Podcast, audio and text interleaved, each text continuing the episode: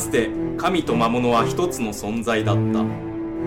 彼らは遠い記憶の淵に封じられた。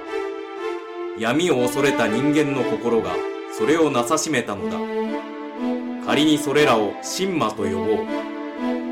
今彼らは眠りより覚め結集の時を迎えた。闇と神魔と人間が集う最後の夜。そこに一人の少女が紛れ込んだ時物語は始まる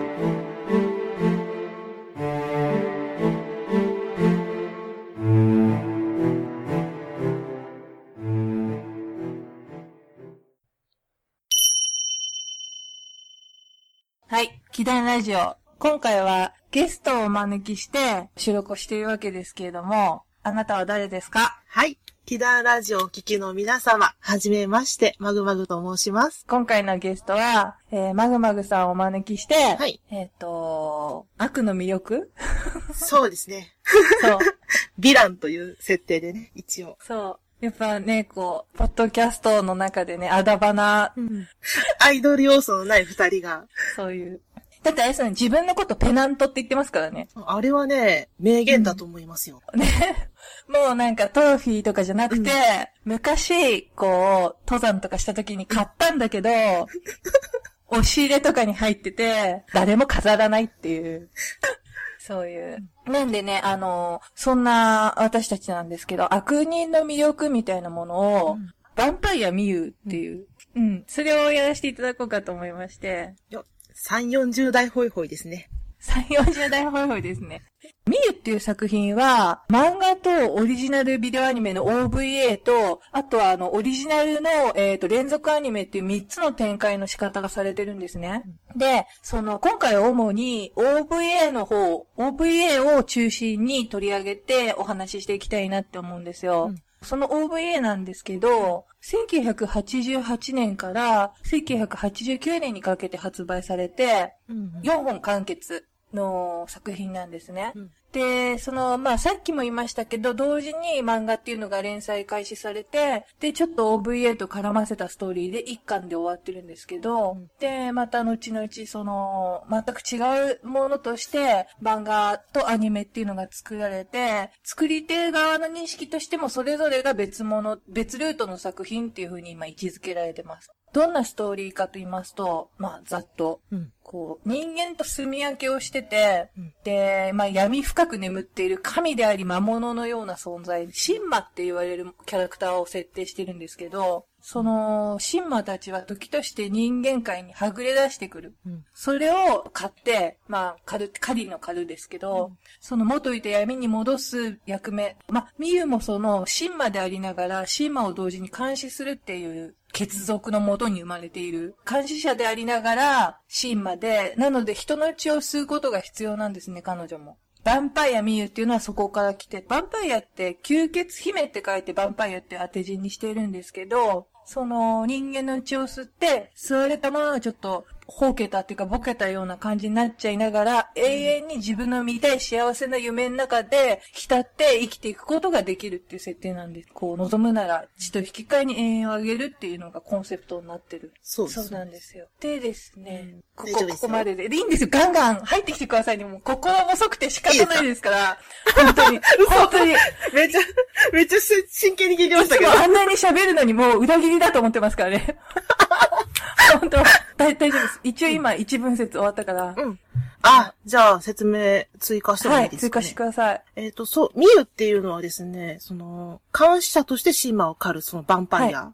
普通の人間である父と先代の監視者である母の間に生まれてるんですね。で、伝説上の吸血鬼とは違って、日中でも平然と活動して、十字架や聖水も受け付けない。で、ミユの血に吸われたものは幸福感の中で永遠に生きる。っていうのは先ほどちくひめさんもおっしゃっていただいたようにそうなんですけども、本作に登場するヴァンパイアっていうのは、はそのゴシックホラーに出てくるような欧米の吸血鬼をモチーフとしているものとはちょっと違うんですよ。あの、の、すごい和テイストを組み込むことで、従来の吸血鬼のものとは大きく異なるっていう感じで、美観を作り上げてって感じなんですよ。で、そのビジュアルなんですけども、えっと、長い髪を一つの団子にして垂らしてて、あミユが、それをほどくことは、そう、ミユが、めったにほどくことはない。うんで、人前では同じ制服を着用して、まあ、OVA では4作品すべて違う衣装を着てるんですうん、よね。うんうん。着物なんですけど。えっと、最初のが、フィルムブックに確かあったと思うんですけど、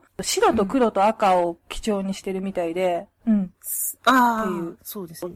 1話の衣装は全体が白で何も染まっていない無垢な感じがして血をイメージさせる赤と絶妙なコントラストになっていたと思うんです。と、柿之内さん、あの、キャラクターデザインをしている方ですね。その方がおっしゃってます。で、えー、一応、色指定は、その監督と相談して決めたそうなんですけれども、黒と赤と白というイメージが出されていましたので、3話が雪なので白、うん雪女のイメージ、4話は喪服で黒、2話は赤という画面の色に合わせて決めたのです。とおっしゃってそうます。なんですよね。だから、すごくこの和風だし、あとコンセプトに沿って、色彩とあの、対比的な色の使い方とかがうまいんですよね。ね。そうです、そうです。で、これ、さっきちょっとあの、言わせたんですけど、その OVA では、ミユの狩りの様子とミユに関わってミユを追う女霊媒師のモノローグが狂言回し的な役割になって物語が進んでいくんですね。で、その女霊媒師っていうのは、元々の設定だと男だったっていう。で、まあ、柿之内さんの少女漫画っぽいあの、繊細な絵だと、女の方が合うんじゃないかっていうことで変わったらしいんですけど、それだと結構まあ、ね、ドロドロしたっていうか、より現場大戦っぽい雰囲気になってたのかななんて思います。そうですね。男性描くのが苦手って書いてましたよ。美形がね、男性だったら得意みたいな。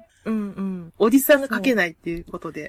それで、そう、その、柿之内さんもそうなんですけど、じゃあこのスタッフっていうのはどんなスタッフが作ってたのかっていうと、監督がまず、平野俊樹さんで、えっ、と、もともとその解明する前は平野俊弘さんっていう名前でやられてたんですけど、が監督。で、原作は、その監督と一緒で、えー妻の柿之内成美さん、後々にま、ま、みゆを漫画で書いて漫画家デビューもするんですけど、もともとはそのアニメ監督だったり作画監督ってことをやってて、その二人がまあ原作。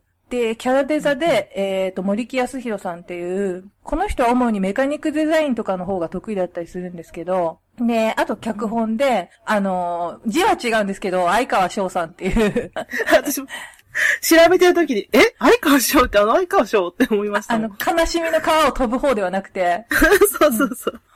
あ、なんか調べてた仮面ライダーあたりかを作られてたみたい。うん。なんか今ガロかなんかやってますよね。多あ分、そうなんですね。多分、うん。そうなんです。うん。で、かなりなんかこの、相川さんが怪奇大作戦っていうのに影響を受けてたみたいで、実相寺明夫の、ちょっと不条理な雰囲気があるんですけど、怪奇大作戦とかって、へえ。最初に割とそういうシナリオばっかりに持ってきちゃって、ミーも、その、あれっていう、だから結構そのラストを直したりとかして、うん、え、じゃああれ以上に悲惨だったってことですか？不条理だったみたいな感じで終わり方がだから、なんだろう、うん結構ほら、世にも奇妙な物語みたいなのを想像してくれると分かりやすいかもしれない。あああ、はいはいはいはい。うん。うんあいう不条理な嫌ない終わり方を多分する予定だったんじゃない？そうしてほしかった。私も大好物です。む胸くそ？胸くそですよ胸くそってやつですよね。そう。で、結局ほら、京都とかうん古都鎌倉にしてるのも、多分その、なんていうのかな、実相寺明夫の感じの雰囲気を、やっぱり好きでやってるのかなっていうふうに思ったり、だから合作なんで怪しさとか短美さのある独特の雰囲気に仕上がってるっていう。と同時にですね、あの、アダルトアニメのパイオニア的存在だった創営新社っていうところと、そのスタッフが関わってるんですね。で、それが、まあ、一般向けにもアニメを作ろうよっていうので企画されたのが、一応、そのきっかけだったりするんで、当初はもうちょっとその、なんていうんですかね、アダルトなイメージになる予定だったとか、ええこう、ミユのやつ自体も。そうですね。作った時に、その男性向けうんに作ってたけれども、人気が出たのは結局女性だった話ですね。ね。うん。だからこう、なんですかね、他の、えーっと、設定資料集、それはアニメの方なんですけど、とかをちょっと読んでても、割とその作り手側にまだまだ男性主体の世の中だったみたいなんで、うんこう、柿内さんが伝えたい感じとのこうギャップみたいなのに苦労したっていうのは結構書いてありました。うんなんでね、下手したらクリームレモンみたいになるかもしれなかったっていう。スタッフ一緒ですからね、結構。そこがね、食いつく人がいたかもしれない。いたかもしれない。話題は全然深めませんから、クリームレモンの話題は。もう。そうなんです。で、どうしよう。声優さんについても、まあちょっと触れときますと、えっとですね、この主役のみゆっていうのは、渡辺直子さんっていう、ちびまる子ちゃんで言うとたまちゃんやってる人。そうですよね。あの人なんです。ね、すごく透明感のある声で、んう。ん、なんていうの、少女？うんうん。ほんと少女の透明感みたいな。のを表してて、で、あとそのみゆには、一応、なんて、しもべである、西洋の神魔っていう、まあ、みゆは暗殺に失敗してしもべになってしまうっていう神魔が一緒にいるんですけど、うん。その声は塩沢兼人さんがやってて、さすが、塩沢さん。ね、あの、もう言わずと知れた、うん多分30代、40代の人ならわかるんじゃないかっていう、マクベとかの声ですよね、ガンダムで言ったら。あとなん、あ、あ、そうなんですか？そうです、そうです。あとなんかあったっけ？あ、いっぱいありますよね、むしろね。一分、ええっ、と、ブリブリザイモン。また、そこ、ですか？え 有名だと思ゆって、それじゃないですか？うんあとあれですよね、あの、うんね、まぐまぐさんが好きなのは超婚歌とかですよね。超高価。あれは、ちくひめさんからいただいたホモの CD ですよ。そうもん CD 山井式子さんの超婚歌っていうね、やつのそうそう。受けの役をやってますからね。あ、でですね、ひみこさんって言ってるのは、なんか、あの、せ、ひみこっていう、せはなんていうの、三髄のほら、えーっと、うんそういう変わった名字の設定になってるんですけど、この人は小山真美さんって、あの、ドクタースランプあられちゃんの声やってる人あ、そうですね。うんですね。で、まあ、ナレーションは、えーっと、なやごろさん、うん、やってます。ベテラン勢ベテラン勢です。でもそのラバって、うんほとんど喋んないんですよねそう、。3話までセリフないんですよね。うんそれが、全然喋らないのに塩沢さん使うっていうところが、そうそう、すごいダークホースですよね。うん。なんかそれも、もともと、あの、ラバーっていうのは、実体がないみたいな感じで、仮面と黒いマントの下はただの、なんか、コードっていうの、なんていうの、そういう機械みたいな設定で、だからもう現場対戦っぽい感じで、うん。行こうと思ってたのが、漫画をいね、い一緒に連載してたら、イケメンとして登場しちゃって人気が出てきたから、3話で一応姿をイケメンとして表すっていう設定に変わったらしいっていう。うん。らしいですね。うん。なんか、ラバ美形説がファンの間に流れたっていそう、仮面の下は絶対かっこいいに違いないって勝手にみんなが思い込んでっていう。それ空っぽですなんて言えないですね。言えないです。てか、その監督の男の人ならではの視点と、あと、その漫画の方を読んでる読者と、あと、柿之内さんのこの微妙なバランスが面白いんですけどね。うん、そうそうそう。で、受けたのがまさかの中学校女性、てか女子？そうん。多感な時期の子が受けたっていうとまた、でも、後々のテレビアニメ化にも繋がってきますけう。ど。ね、あれでも不思議ですよね。10年くらい経っていきなりテレビアニメになりましたもん。いや、本当に。え、私その、今回ミユやるって決めるまで、80年代のアニメって知らなかったんであ、すよ。そうなんですか。知らなかったです。私、なんやったらセーラームーンの後ぐらいに出たのかなと思ってたんで、だからこういう感じなのかなと思ってたら、その中2、その、ミユが14うん歳、うんうん。で、時が止まってるのと同じで、うんまあ、セーラームーンも14歳。あ、そうですよね。そう、うん設定的に似てるから、うんああ、後から作ったんかなと思ったら、ちょっと待って、1980年代と思って。あのー、ミユのビジュアルだけ、うんアニメージュか何かで見たんですうね。ん。で、ビイメージ、ビジュアルがもう綺麗じゃないですか。綺麗ですね、綺麗ですね。うん。だから、すごい意識的に覚えていたんで、うんアニメ見た時に、あ、これだと思っうん。て見始めたんですね。あれは、なんだろう、本当にビジュアルの、なんて、うん計算、足し算引き算がうまいっていうか、例えば、うんミエのビジュアルにしても、ね、髪型にしても、例えばその、しもべって言ったラバーとの、色のコントラスト、向こうは黒で、ミユは赤だったりとか、うんあと、身長も全然違うでしょ？うん。とか、なんて言うんですかね、その、ね、うまいんですよね、対比させるっていうか。そうそうそう。うんなんか、コントラストがはっきりしてるというか。。そうで、うん衣装とかもね、なんか中二心をくすぐるんですよね。そうそうそうそう。うん。あの、帯がこう前に来て、花魁風になってるやつか、うんちょっとその着物が全部足隠れるまであるわけじゃなくて、スカート、膝丈ぐらいまでしかないか、お団子してリボンをこう結んでるとか、ビジュアルがとにかく可愛いんですよね。ね、あとほら、そのリボンも足首にだけ緩くそうそう絡ませてたりとうんか。そうだからお団子してるから、セーラームーンの後かなと思ったんですよ。あ、でもセーラームーンがちょっと無意識になんかあったのかもしれないですね、頭の中に。逆にね、竹内逆にさんがねあ。ったのかもしれないってう思って。鳥居の上にいるとかね、いつもね、いいですよね。そうそう。ビジュアルがね、全部一個一個かっこいいんですよね。うん。そうなんです。じゃあ、えっ、と、そんなミユなんですけど、さっきも言ったように、OVA4 話、4話で完結っていう風に言ってて、その1話ずつじゃあちょっと話を見ていきながら、さらにこう深いとこ突っ込んでいきましょうか。はい。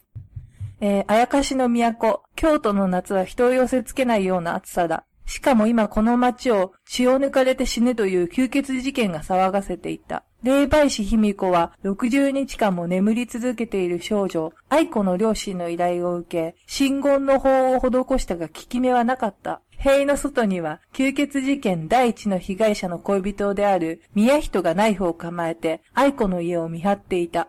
今ちょっとそんな感じで雰囲気を伝えてね、させていただいたと思うんですけど、まあ具体的にどういう話かっていうと、娘が寝たまま目覚めないっていうので、両親から霊媒師のその卑弥呼は依頼を受けて、多分なんか、付き物に疲れてるから、それを退治してほしいっていう風に言われて、で、京都に向かうんですね。その、京都では吸血鬼騒ぎが勃発してて、女性が次々に血を吸われたような跡を残して殺されてるんですけど、女の子が眠ったまま起きない家っていう、その家から、第一のその彼女を殺された被害者のボーイフレンドが、怪しい男が出てくるのを見たっていう風に言って、で、その、眠り続ける女の子の家の周りを張ってるんですよね。そうそうそう。で、本当に犯人がられたナイフで刺してやろうみたいな感じに。うん、で、まあ、キミコさんはその少年と知り合いになって、で、まあ、気にかけてるうちに、ミユとその、さっき言ったラバーっていう二人に遭遇する。ミユとラバーは、結局この事件を起こしているのは、シンマなんですけど、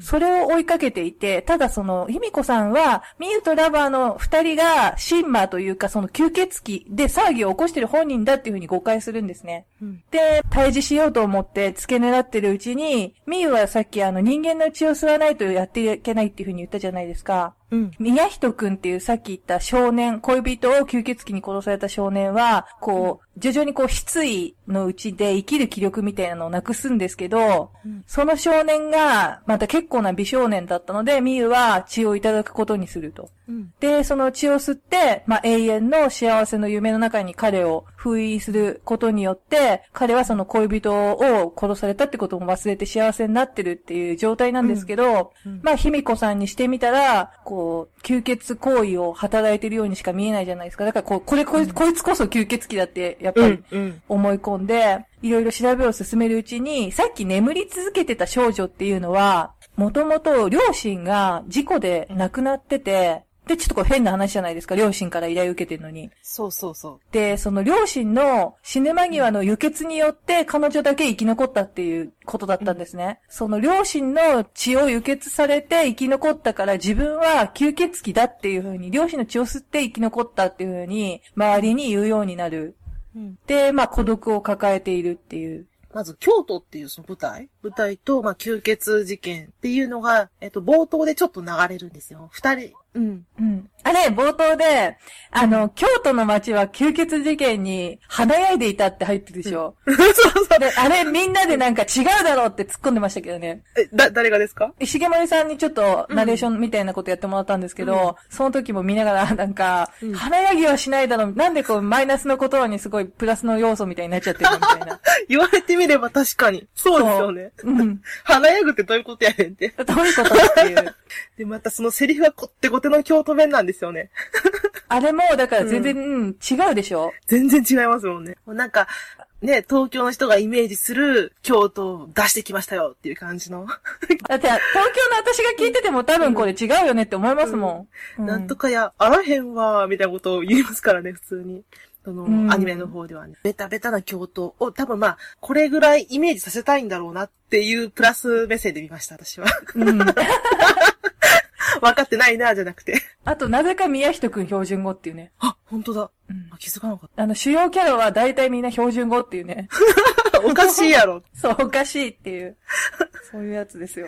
始まってまあ二人の被害者が出て、うん。まあ一人が着物を着てる時に、ね、あの、か、襲われちゃうんですよ、ね。なんかこう、反物を合わせて着物をね、作ろうとしてる店先みたいなところでね。それで、吸われてるとこは出ないんですけど、うん。扉のそのガラスにビリってこう、ひびが入って、うん、次の瞬間見たらもう血を抜かれて倒れてる演出て、うんそれがもう、もうすでにかっこいいんですよ、始まり。で、その外のところにミユとそのしもべのラバーが一周映るから、うん。そ、そいつらなのかみたいな偽フラグも立ってて、うん。うん。二重で立ててるんですよ。そう。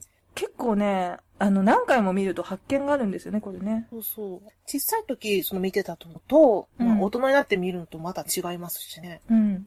何気に、あの、えっ、と、ひみこさんが、うんその時代だからだろうと思うんだけど、ティファニーのオープンハートをしているっていう。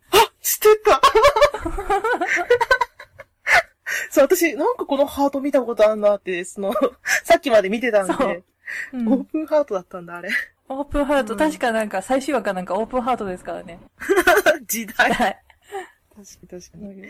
いいですね。だいぶオタク臭いですよ、今回お互い。誰もついてきてない。誰もついてきてないです。いいのか、これ。本当。まあいっかまあ、いいです、いいですよ。うん。どうですか、この第一話。そのね、結局、ストーリーとしてはさっき言ったひみこさんは、その犯人をみゆたち、みゆたちが怪しいから、みゆたちが吸血行為をしてるんだと思うけど、実際にはそうじゃなくて、ね、シンマがやってることなんですけど、だから、あの、初めに、ね、その、お父さんとお母さんが、ね、うんあの、大きな畳のところで座ってるっていうのがあったじゃないですか。で、その、ひみこさんが、実は、両親がもう死んでるって知った後、見るその、両親の顔っていうのがまたちょっと怖いんですよね。そう。うんで、これはじゃあ、誰？だと、何者だと言うんだろう、みたいなね、うんうんナレーションがちょっと、そう、あそこ怖いんですよよね。うん。怖い。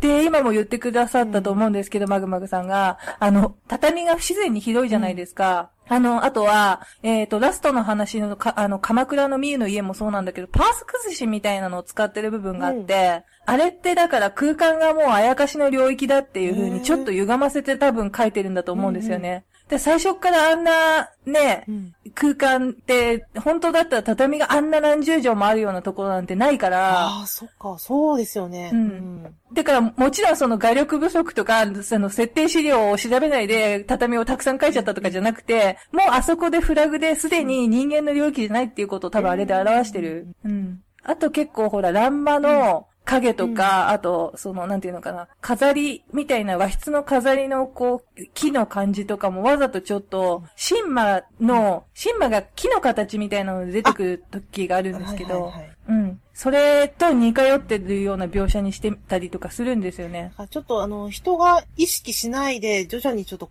なんていうか、怖さを出してるか。そうそうそうそう。だからあれっていうのは、本当に、まあでも今もあると思うんですけど、なんだろう、今って結構写真トレスでそれをちょっと背景っぽく加工して作ったりとかってアニメって多いかもしれないんですけど、やっぱその手塗り作画ならではの気持ち悪さとかを存分にね、遊んで出しちゃってる感じしますよっていうのが、ね。あの辺ちょっとホラーっぽいですよね。なんほらっぽい。なんていうか、犬神家っぽいっていうか。ぽいぽいぽい。うんやっぱりその、あとはね、怪奇大作戦だったりとか、そういうのの影響がす意ごい。識されてますね。うんう。ん。そうそう。そんで、何でしたっけ？その畳の広い部屋に両親がいるんですけど、もう卑弥呼にしてみればこの世のものじゃないうん依頼主ってことが分かってて。よう座ってられんなって思いますもん、私。そうそう 無理だしよくもう一回言ったよっていうね。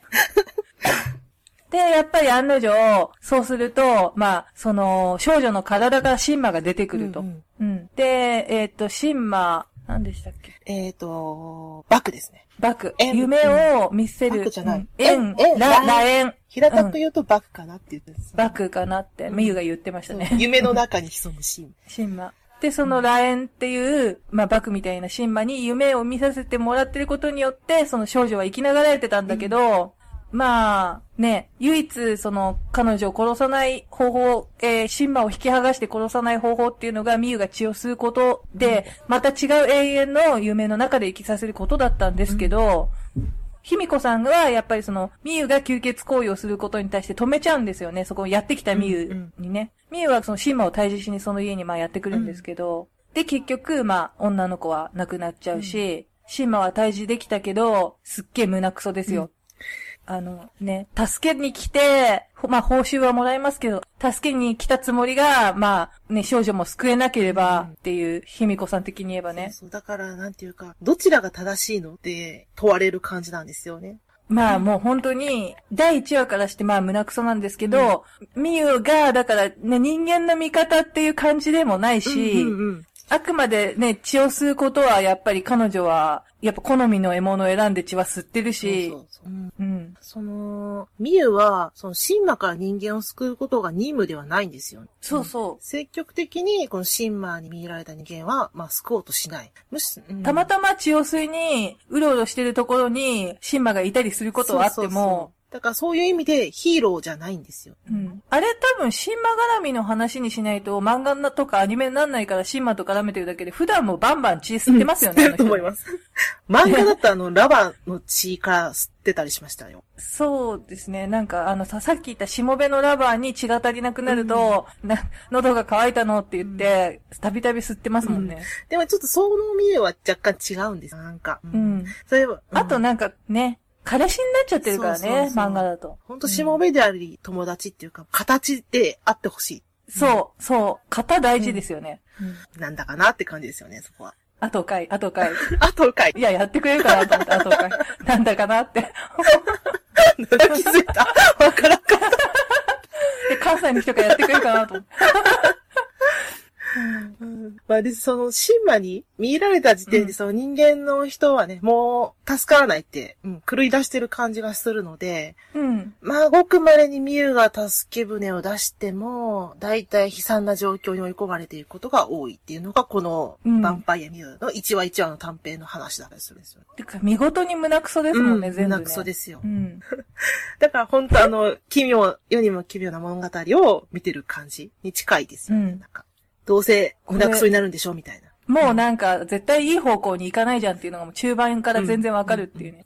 アニメシリーズも結局漫画も大体そうですよね。そうですね。それが受けてるんでしょうね。う。うんん。ハッピーエンドじゃないよっていう。なんかね、な、なんでしょうね。そういうのって他にあるかな？えっと、近ければ地獄少女。そうだそうだ。うん、そんな感じしまは、すあ。の、マドカマギカと。うんうんうんうんそれ系があ確かにこれにハマる人は多分ハマると、ジャンルですよね。ああ、そんな気はする。うんっていうね。ちょっと追加で言ってもいいですか？あ、そうそう、さっき言ったさ、美、美談の方向から見るって言ってたやつ。うん。えっ、と、それなんですけど、はい。えっと、さっき、ちくひめさんもおっしゃってましたけど、ミユは人間の血を吸うことで相手に永遠の眠りと呼ばれる状態を与えることができる。うんこれはその人間にとって都合のいい夢を永遠に見せるということですけども、まあ、周囲の人間からは精神病と判断されちゃうんですよね。で、その人間は精神病院に入れられることもあるそうですよ。うん。で、私これ、まあ、大人になって、それを考え出したら、ミユって、ヴィランって考えたら、その精神病院の薬的な役割なんじゃないかと思うわけですよ。まあ、いい夢を見させてくれるけれども、それが果たして幸せかどうか、うん。うん。っていうのと、うん、ミユがその綺麗な緑の中に、こう、宮人くんを引き入れてう、ん。血を吸うシーンがあるんですけど、うん。悲しみから逃れたい。だって彼が望んだんだものって言うんですよ。うん。で、その血を与える代わりに永遠の夢と命を控える、まあ、対価交換？うん。しているっていうところが、なんか、なんていうかな、廃人にさせることヒロポン、ヒロポン的な。ヒロポン的な、そうそう。何かを得るには何かを太鼓を渡すっていう。うん愛子ちゃんも、父と母の命、血を奪って生き延びた。これも対価交換ですか、うん。っていうところは、その1話から4話、すべてにおいて、そうなんですよ。全部。何かを得るには何かを渡してる。うん。そのミユの場合は、あの、血をあげるかわ、あ血をもらう代わりに夢を与えている。まあ、その言えば、悲しみから逃れたい。うん、まあ、薬的な役割。うん。で、またその、みる、えー、宮人くんが言ってるんですよ。今すごく気分がいいよ。今は何もないもの って言っちゃって。うん。で、周りの人たちも、あの人何なの？みたいな。ずっとブランコに座ってるんですよね。キーキーキーキー座って。笑顔で。ニタニタ笑って、ね。そうそう、やばい人なんですよ、完全に。うん。で、廃人になっちゃってるんで。うん。うん。だから、こういうことって、まあ、現代に考えたら、まあ、薬的な感じかな、ですよね。うん。それがちょっと怖いなと。てかね、この描写っていうのが子供の頃、よくわからなくて、なんで永遠にって言うんだったら、殺したり異空間に連れてったりの方が多分子供ってわかりやすいんですよ、描写として。うんうんただ、抜け殻で内面だけ違うところに行ってるっていう状態が見ててもよく理解できなかったんだけど、大人になってみるとすごい怖いですよね、あれ。怖いですよ、あれ。うん。うん。なんか、うん、説明入れてるんですけども、その、病んだ人間の心に神魔を招き入れるのは簡単。まあ、シーマっていうのはもう精神病だったりとしたと置き換えたらそうだし、生かすことはできたとしても、廃人となって、まあ、ばうんミユの血を受けてヴァンパイアになれば、ミユの血イコール精神薬。うんで、そうやって宮人くんが近所で高貴な目を誘っている。うんって言って、そのミユは、その周りの人が笑ってるのを見て、あの、彼は永遠に幸福の中にいられるのいいと思わないっていうね。うんで、それを卑弥呼は、私の幸せは幻想の中で得られるほどチャチではないって締め方で終わるんですよ。終わりますね。うんそれは卑弥呼にとって、まあ精神薬で得られるほどチャチではないよって言ってるのかなっていう見方で見ました、今回は。うんだから非常にいい、いい、こう、対立構造じゃなくて、うんいい狂言回しですよね、卑弥呼。そうそうそうそう。うん。より、なんていうの、も物語を分かりやすくしてくれてるっていう。そうそうそう。うんだから普通のね、あの漫画とかアニメみたいにミユが主役に立つよりも、うん卑弥呼をヒーローにおいて、ミユをヴィランとした方が、うん。ミユのヴィラン感が生きるんですよね。うん。だから、なんだろう、ポーの一族とかもちょっと参考にしたみたいな。そうですね。うん。うん。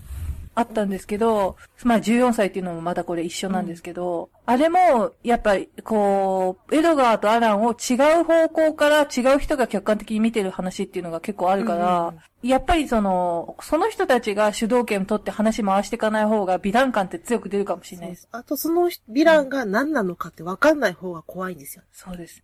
かなって思ったのが1話です。でですね、今回私たちが今喋ってきましたけど、一話について。まあ枕ですよね、これはね。そうですね。うん。何がやりたかったって、あの、ミユがやりたかったんですよね。そうです。私たちは、こんだけ喋っておきながら、やりたいとこは、あの、ミユのセリフを喋りたいんですよ。そう。うん。その理由付けに、いきなり喋ってもわかんないと思うから、こう、無理やりストーリーを説明して、こう、聞かせるっていう。そうそうそう。そうなんですよ。これだって気持ち悪いですよね。2ヶ月ぐらいお互いずっと打ち合わせしてるんですよね、こんなことね。う 打ち合わせもでもほぼほぼミユのこと喋ってないですからね。そうそう。そうですよ。なんでね、えっ、と、ちょっと、第1話を、私たちなりに、ね、短く、ダイジェストしてみましたんで、そこから始めさせていただきたいと思います。霧、怪力、眼光、牙。伝説にある吸血鬼そのものってとこか。でもちょっと忠実すぎるほど。もう、これ以上関わらない方がいいと思うな。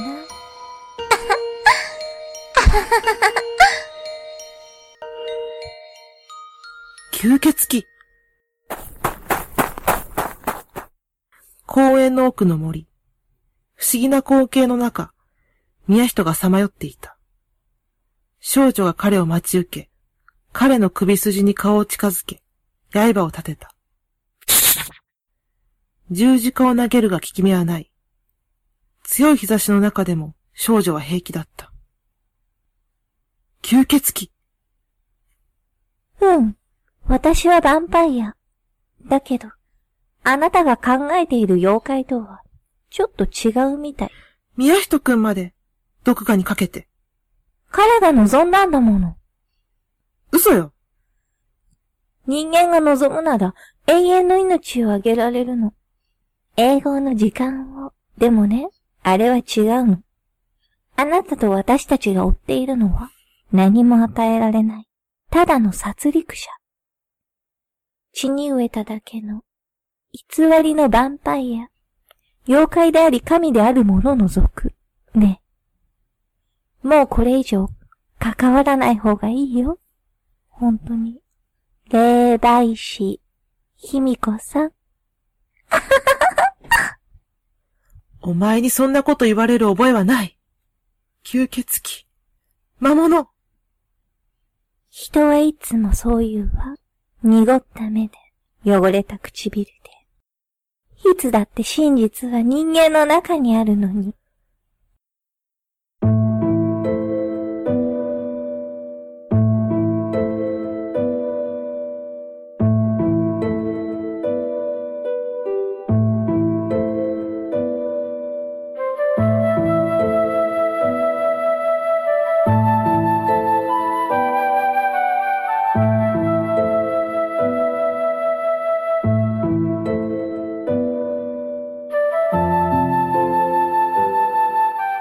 子の両親は、事故で、もう自分の命が幾ばくもないことを知り、娘の愛子に輸血することで最後の時を迎えた。それを愛子は罪悪感として自分が両親を殺した。自分は両親の血の代わりに生きている吸血鬼だと思い込んでしまったのだ。そんな心に、神馬が入り込む。卑弥呼さん、両親を殺した吸血鬼だと思い込んで生き続けるのと、人。わかんないけどね。その子がどっちを望んでたかなんて。宮人くんはね、卑弥呼さん、悲しみから逃れたいって望んでたから。少しだけ、幻想の世界をあげたの。だから彼は今の世でそれ以上は望めない幸せの中にいるはず。本当よ、卑弥呼さん。じゃあ、バイバイ。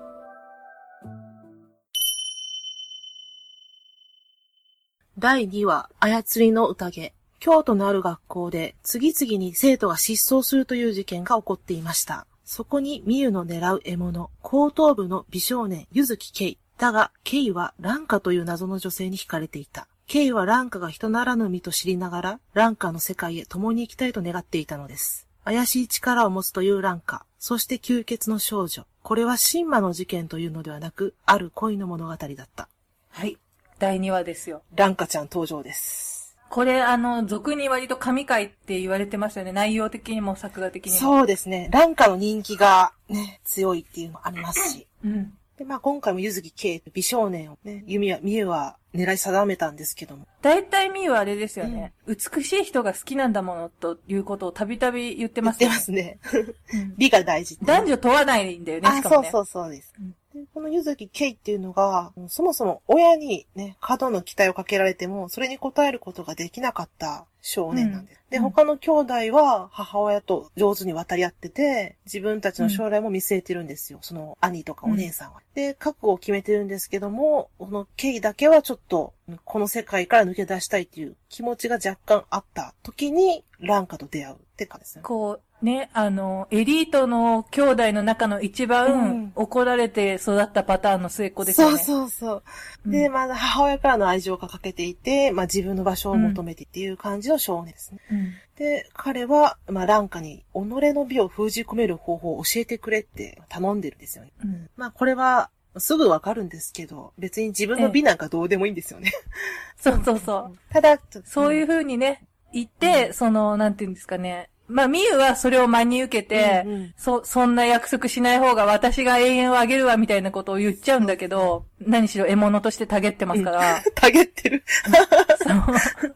でも、はんと、お前のそういうことじゃないんだと。単に彼女に会う口実でそういう、うんね、永遠の美をっていう風に言ってるだけなんだと。うんうんだからそれを言ってる時点で、こう、ランカっていうのが、どうやら人間じゃないし、人間じゃない力を持ってる怪しい人だってことには気づいてるけど、もう、その、ケイは恋心を持ってしまってるから止められないんですよねうん。そうそうあちょっとその、ミユが14歳の少女のままで姿を留めてるのもわかるんですけど、その恋愛的にもまだ少女のままなんだな、みたいな。なんかうんうん、そこに発想できない。本当に美を封じ込めることを知りたいんだと思い込んじゃってるところが、ああ、うん、この子はまだ恋をしないままヴァンパイアになってしまうのかな。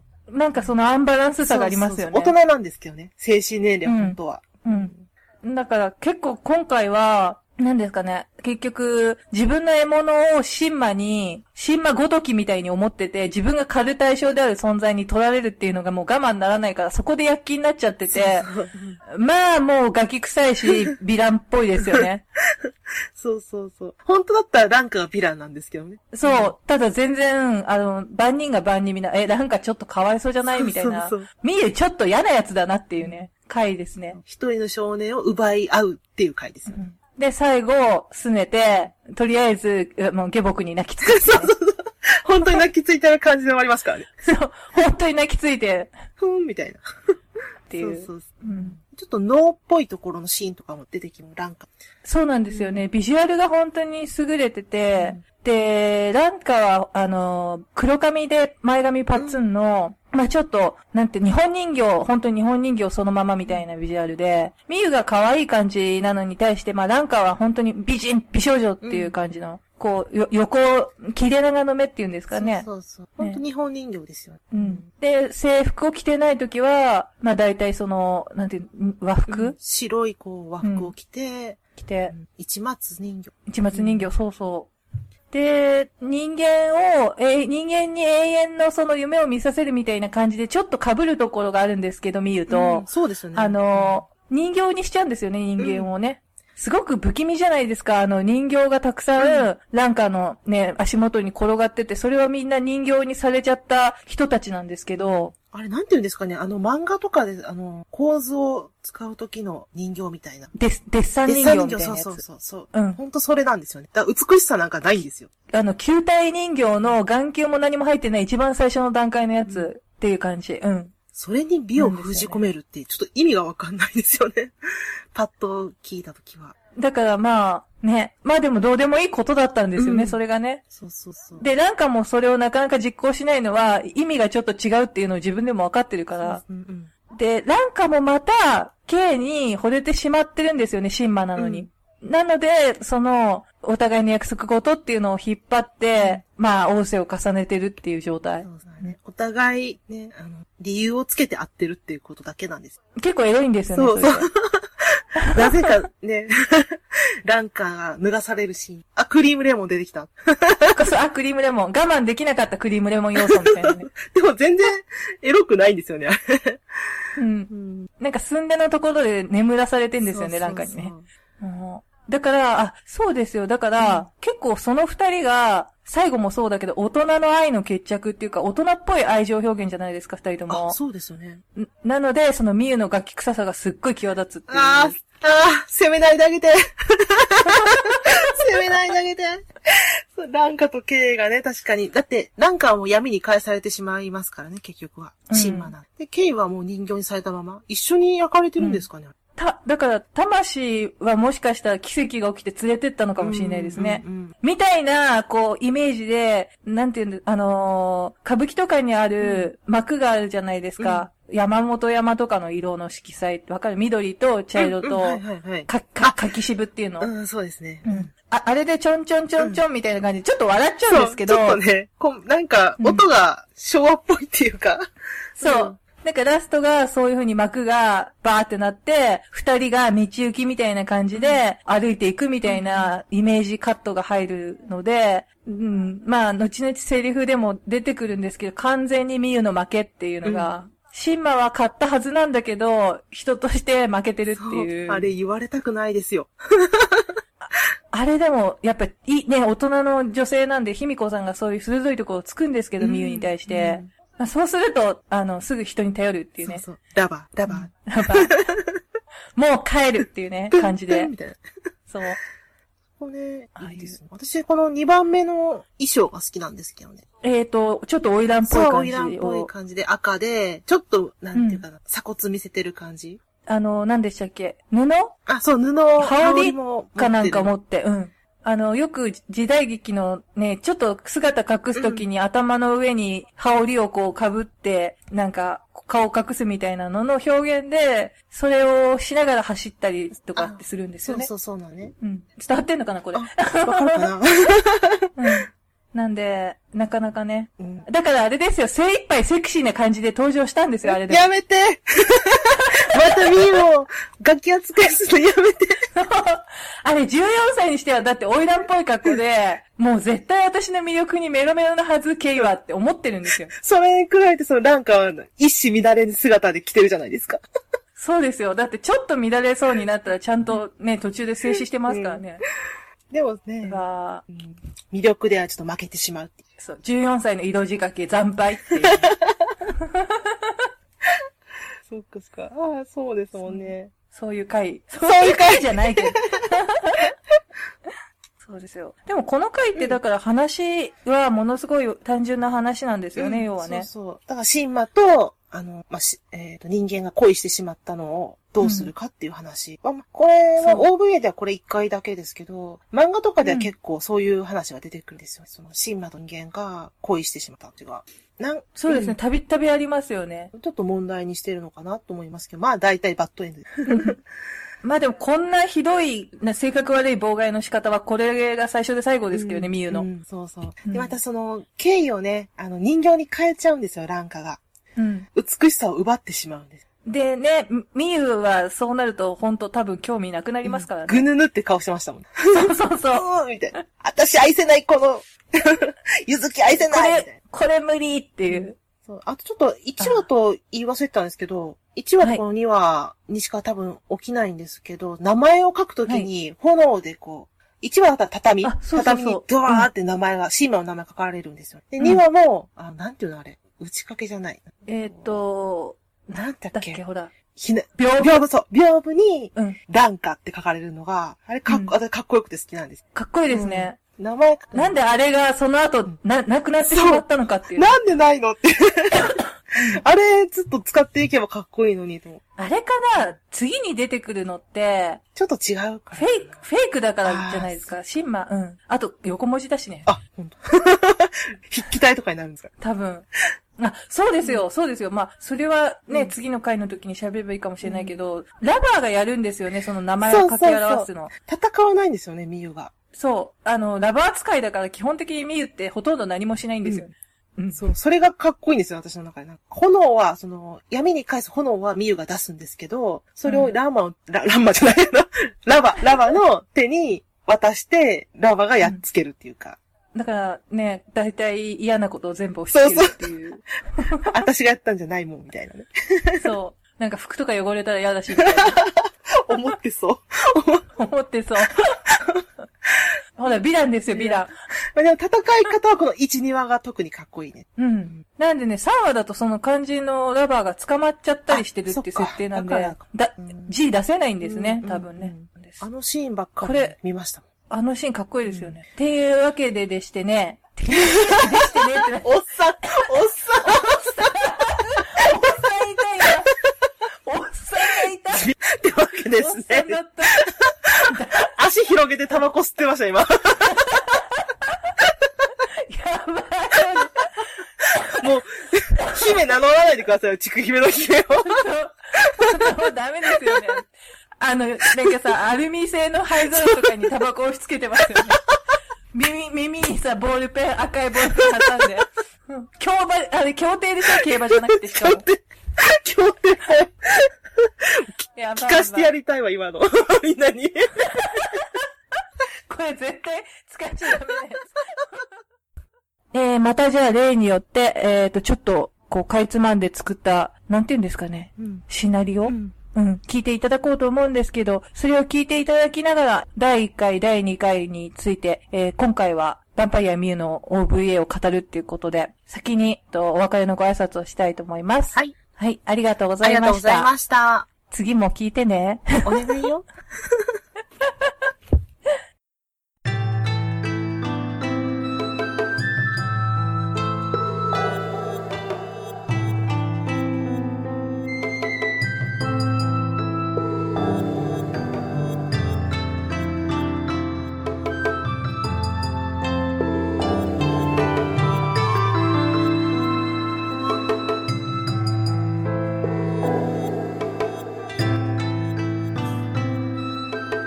永遠に美しくいたいと望んだ少年。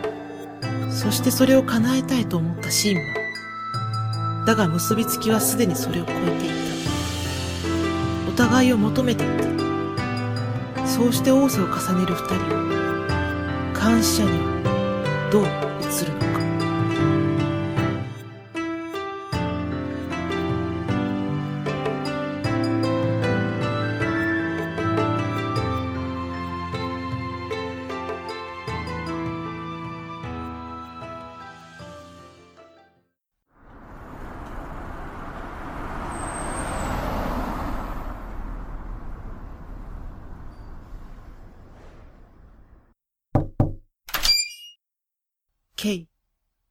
焦らないで。約束がダメになってもいいの？あなたの、その美しさを永久にしてあげる。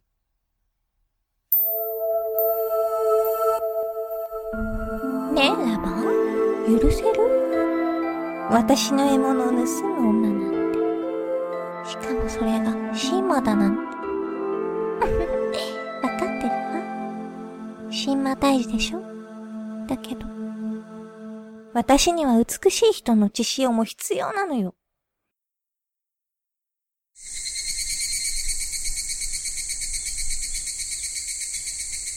ミユは恋人たちのやりとりを除き、そして、ランカは己の佐賀である人を人形にする代わりに若さを喰らう行為を続ける。彼女の作った幻想空間には、人形になった少年少女たちが密致。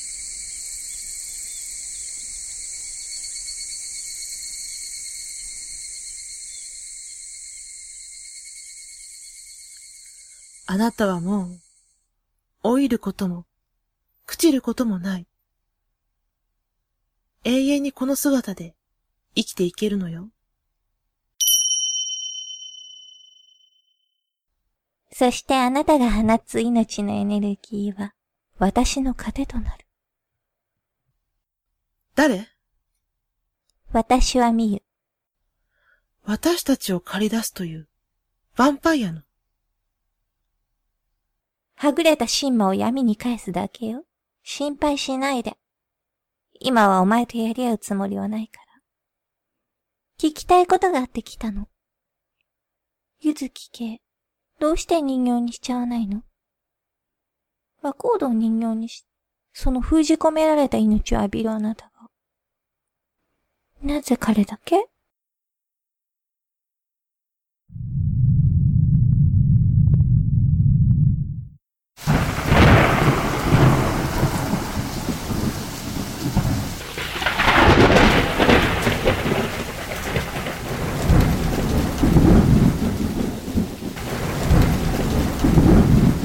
ミユーと戦ったランカは、不本意な形で愛しい人を奪われる。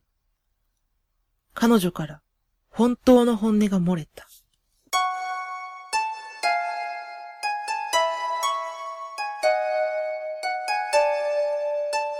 ミユ、お前はなぜ、私が K を人形にしないのかと問うた。答えてやる。真魔でありながら、人間を愛した。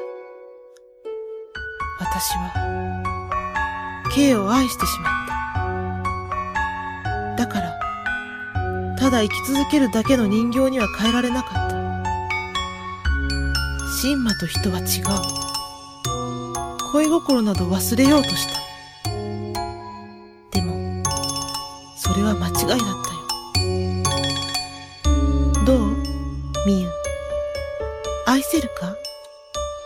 あの美しい男が、このようになっても、吸える、この血を。私は愛せる、この姿を。私だけの、これで私だけ